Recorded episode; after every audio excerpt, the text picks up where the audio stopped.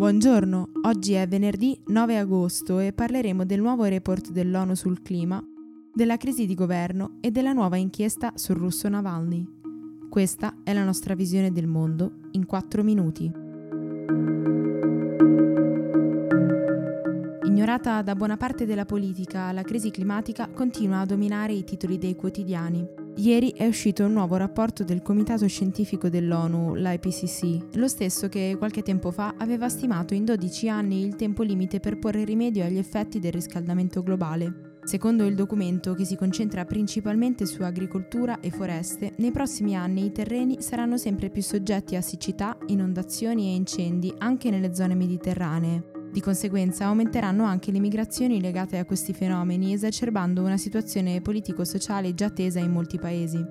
In prima linea contro il cambiamento climatico globale ci sono i popoli indigeni, più di 370.000 persone che vivono in 90 paesi e che oggi celebrano la loro giornata internazionale. Circa il 40% degli attivisti assassinati nel mondo nel 2018 a causa del loro impegno politico per il clima appartiene a questa categoria. Questo anche perché dalla Lapponia al Brasile, passando per gli Stati Uniti, l'esistenza di molti di questi gruppi è messa in seria discussione a causa dell'avidità del sistema produttivo capitalista che vuole appropriarsi dei loro territori.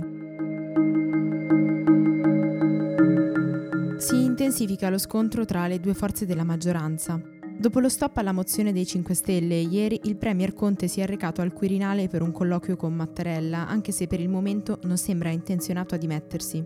Nel frattempo, però, la Lega ha dichiarato in una nota che l'unica alternativa a questo governo è ridare la parola agli italiani. Nello stesso tempo, il Movimento 5 Stelle si diceva intenzionato a continuare con l'esecutivo. Insomma, non è chiaro cosa accadrà nei prossimi giorni, ma c'è già chi parla di elezioni il prossimo 13 ottobre. In questo caso le proiezioni prevedono tre scenari, tutti favorevoli al partito di Salvini.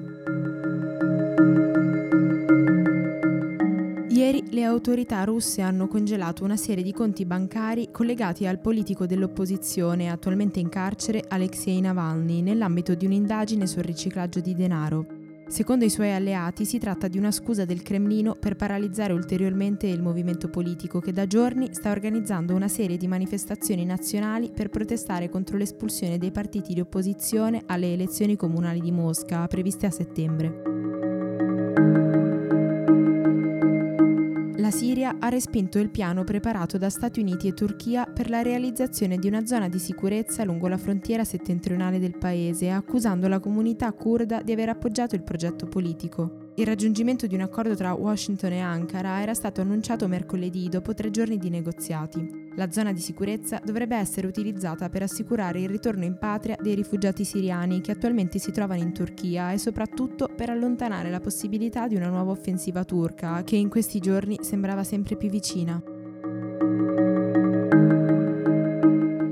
Poche ore prima dell'arrivo del presidente Donald Trump a El Paso, gli agenti dell'ufficio immigrazione hanno fatto irruzione all'interno di diverse aziende del settore alimentare nel sud-est degli Stati Uniti e hanno arrestato 680 persone sprovviste di documenti, per lo più lavoratori di origine latinoamericana.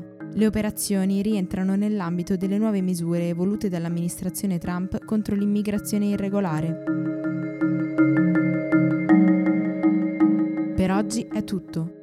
Da Antonella Serrecchia e Rosa Oliassi a lunedì 19 agosto.